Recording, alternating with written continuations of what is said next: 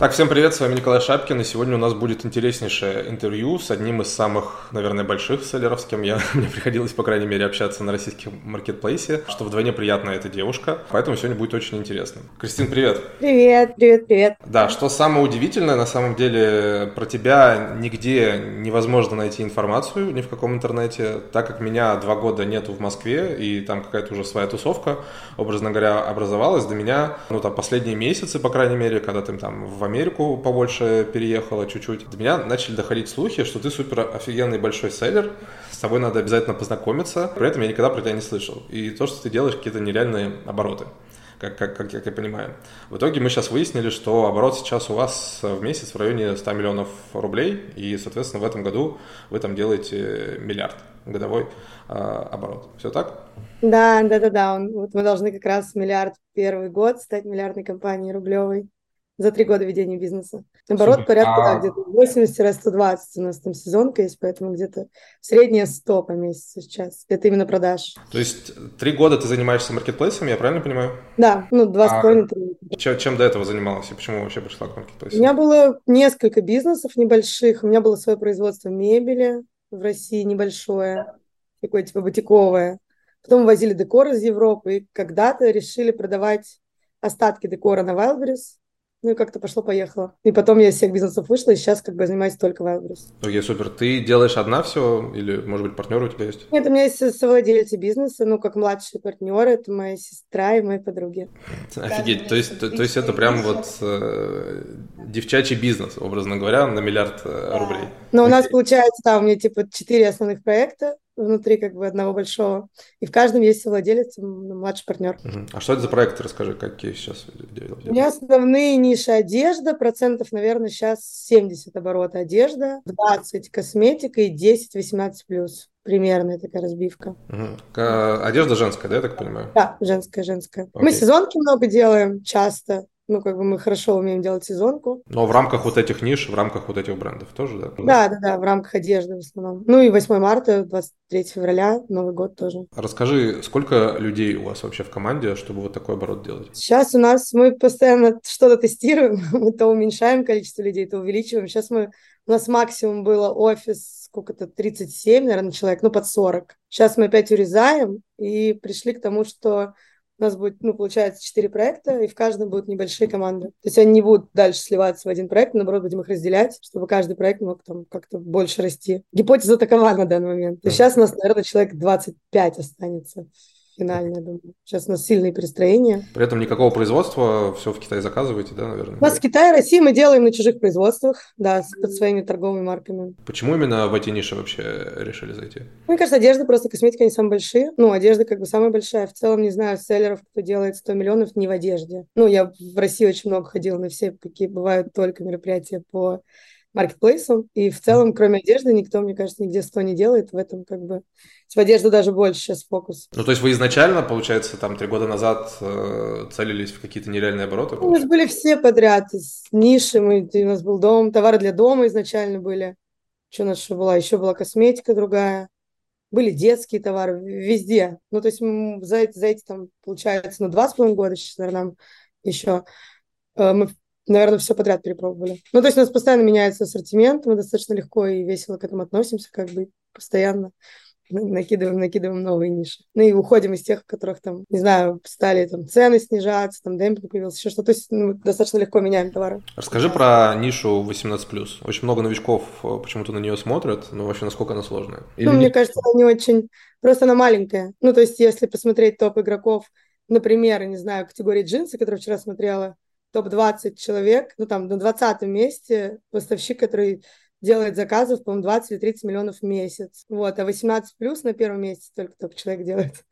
То есть просто она маленькая, я никакого не вижу. Мы в ней просто исторически, у меня есть партнер, с которым мы делаем 18+, мы просто ее делаем. Она не сильно растет, не сильно падает. Ну, как бы она небольшая. А в плане продвижения, в плане старта вообще были какие-то проблемы? Или это то же самое по факту? Да, по факту то же самое, просто маленькое. Наоборот, ощущение, что там надо было раньше в одежду идти. Ну, то, что я для себя думаю, что надо было сразу просто пойти в одежду и меньше экспериментировать, наверное, с нишами. Просто идти туда, где, ну, большой, как бы, большая емкость рынка. Окей. Ты вот сейчас все рассказываешь, что, типа, что-то вы там пробуете, что-то вы экспериментируете, что-то как-то получается, но при этом вы делаете, ну, там, один из лучших результатов. В любом случае, мало таких бизнесов. А в чем тогда секрет?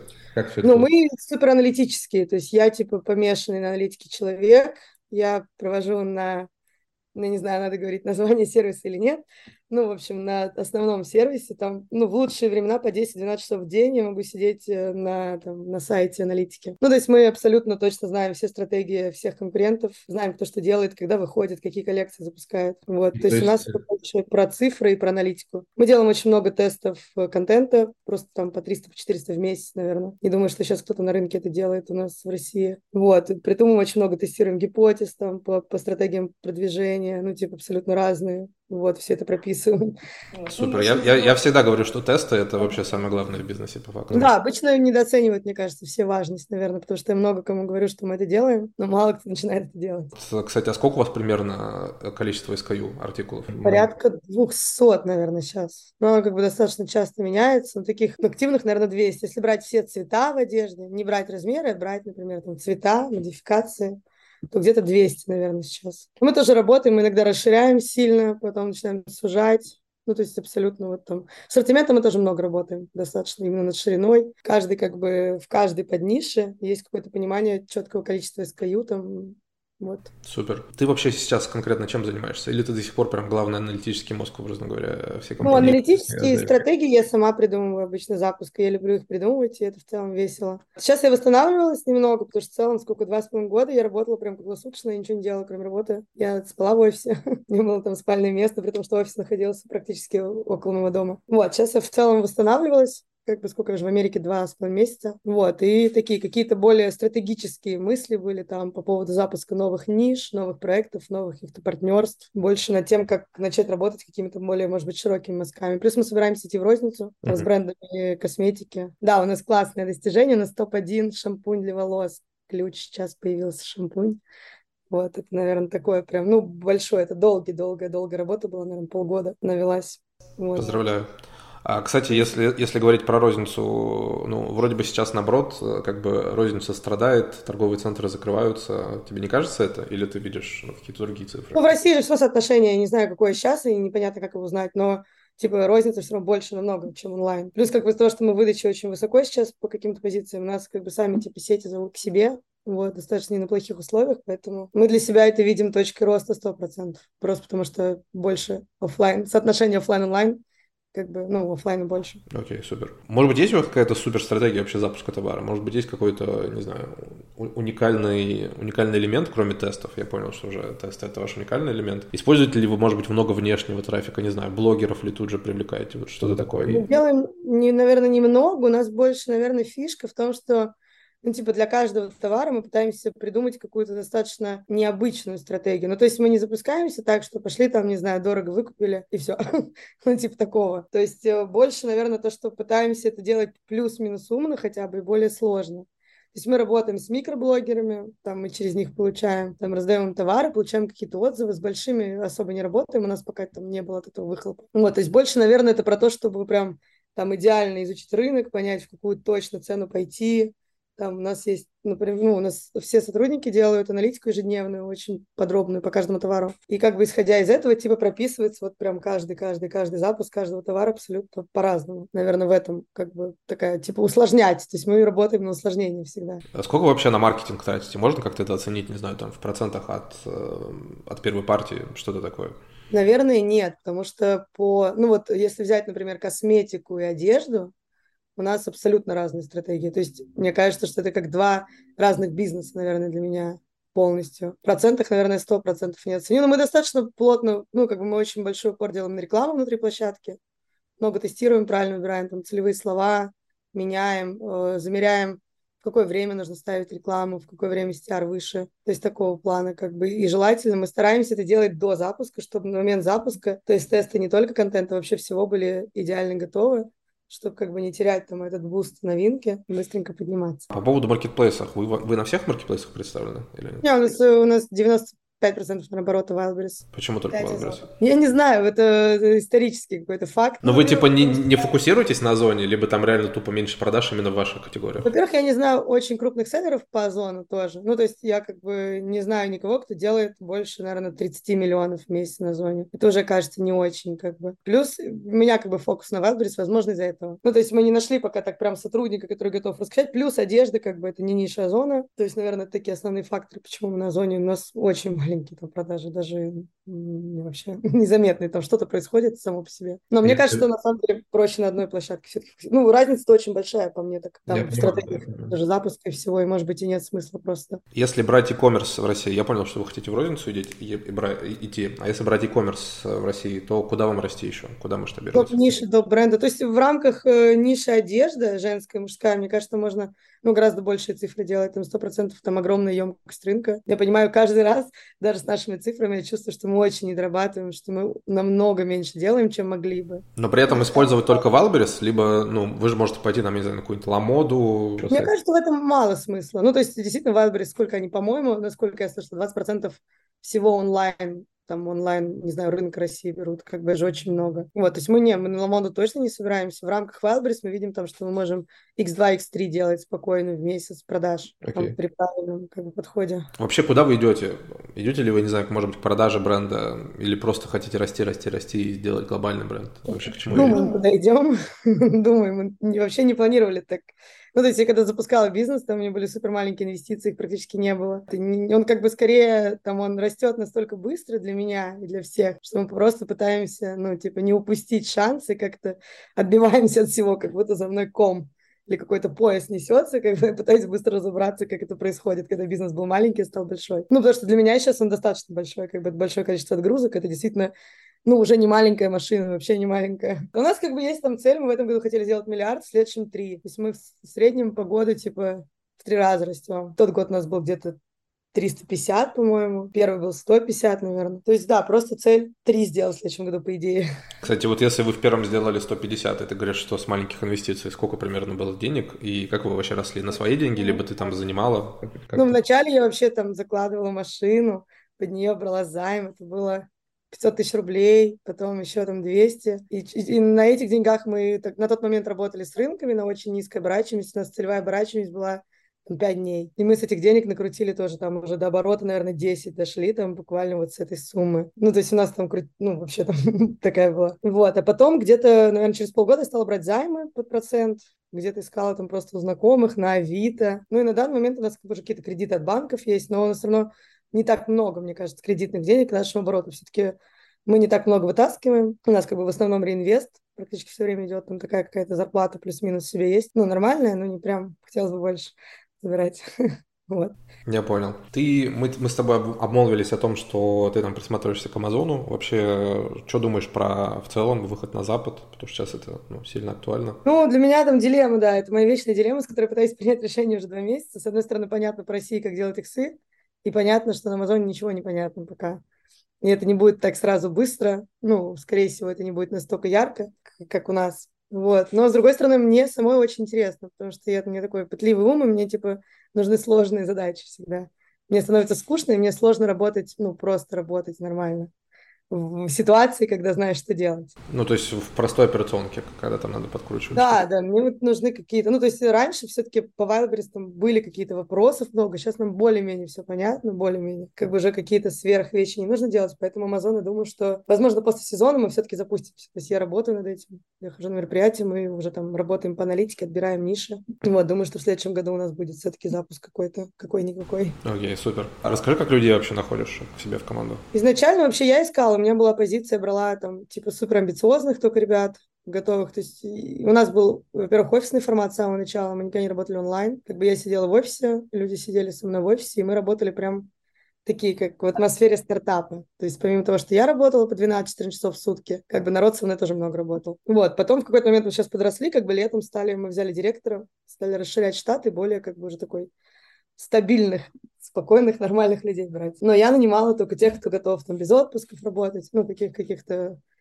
единомышленников. А как таких людей найти? То есть ты им сразу на собеседовании говоришь, типа, отпуск у вас не будет, будем работать по 12 часов в день, но, может быть, там через полгода вы сотни тысяч рублей будете каждый месяц делать. Ну, я просто сама такого типа, я когда работала, я в найме достаточно много проработала в жизни. Я всегда очень много работала в найме, и мне было нормально, я просто человек такой. И в целом я пыталась такого типа людей искать, даже который, может быть, понимает, что если ты много работаешь, вероятнее всего ты большего добьешься в жизни, чем те, кто мало работает. Но при этом у многих есть страх, что именно такие люди быстрее от тебя уйдут. Ну, то есть проработают с тобой полгода, проработают с тобой год, ну и пойдут сами в свой бизнес открывать, потому что они все умеют, при этом у них супер амбиции. У тебя есть такой страх, либо ты окей с этим? Такой поток людей. У нас было несколько человек, которые стали что-то там сами продавать, у них ничего не получилось. Но у нас есть NDA, ну типа они не имеют права сами выходить на маркетплейсы. А, серьезно, интересно. Да, после работы у нас. Ну и как бы от меня есть бонус, что им там не буду помогать с этим, а скорее буду мешать.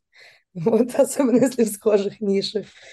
Вот, ну, то есть это люди должны, как бы, если они идут к нам работать, они должны быть согласны там год или два не делать после работы у нас в бизнес-маркетплейсах. Как бы у нас есть там штрафы, да, это все прописывается, там они официально оформляются. Интересно. Вот. Какой у вас бизнес вообще? Он типа суперсистемный, все расписано, там каждая задача, там по всему составлены какие-то протоколы и так далее. Либо все-таки ты нанимаешь а-ля мини-предпринимателей, которые работают у тебя как сотрудники. Что тебе ближе? Как бы? По факту, из-за того, что мы офлайн были, это было проще. Мы работали вместе всегда. У нас супер, как бы я, очень такой хаосный человек, ужасно хаос, просто до ужаса. Вот, поэтому, как бы, наверное, все-таки пока у нас директор там полностью не перестроился под себя, компания там больше моего склада характера. Поэтому нет, у нас ничего не... Мы много раз пробовали, мы правильно там просто составляли KPI, и потом они тоже куда-то там... В общем, потом все менялось. Ну, типа, сложно строить план, когда ты быстро растешь. Мы какой-то строим план, а он другой. Ну, и, типа, каждый раз вот какой-то такой движ. Вот, поэтому, скорее, мы не системные, мы, конечно, очень распределяйские, ужасно распределяйские. Просто, если это увидеть со стороны, то можно вообще... С ума сойти, наверное. Иногда непонятно, как все это работает. Но при этом сейчас ты взяла операционного директора, и все-таки, чтобы он систему эту выстроил, правильно? Потому что, все-таки на таких оборотах уже сложно, правильно, так управлять этой махиной. Я не против, чтобы кто-то водил, но не я. Просто я понимаю, что я не в состоянии, мне не очень нравится, например, большим количеством людей руководить. Я любитель таких маленьких компаний, вообще люблю одна работать больше, чем с кем-то. Поэтому, да, мы надеемся, что директор ведет, потому что на 100% система нужна, уже то время, когда она точно нужна. Окей. Что можешь вообще посоветовать начинающим продавцам? Вот как быстро расти, как не бояться, как делать суперрезультаты вообще? Я для себя, я очень много училась, я в клубе 500, я на учебе у Аяза, я ходила на учебу раза два в неделю, наверное, на все, 2,5 года. В целом. Я думаю, что основное просто, много работать, как бы это смешно не звучало, но мне кажется, правда, не так много людей. У меня есть ощущение корреляции просто моих знакомых, кто там больше. Ты знаешь, многие работают и ничего не зарабатывают, то такое тоже часто бывает. Не в найме, имею в виду на себя, все равно не так. Даже на себя.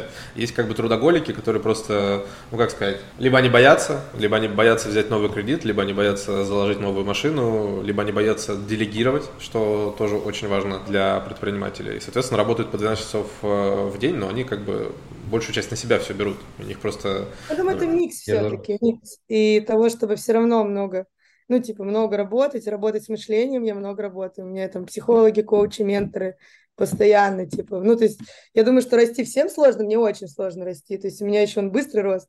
У меня практически с нулевой точки дохода до того, что у меня какие-то деньги, тут что-то происходит.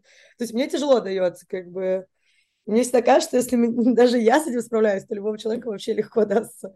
Потому что мне, например, очень сложно ответственность дается. Кому-то проще, я знаю, что моим ребятам, друзьям, им проще. Они не чувствуют вообще такого, так сильно почему-то на себе это. Я, например, чувствую.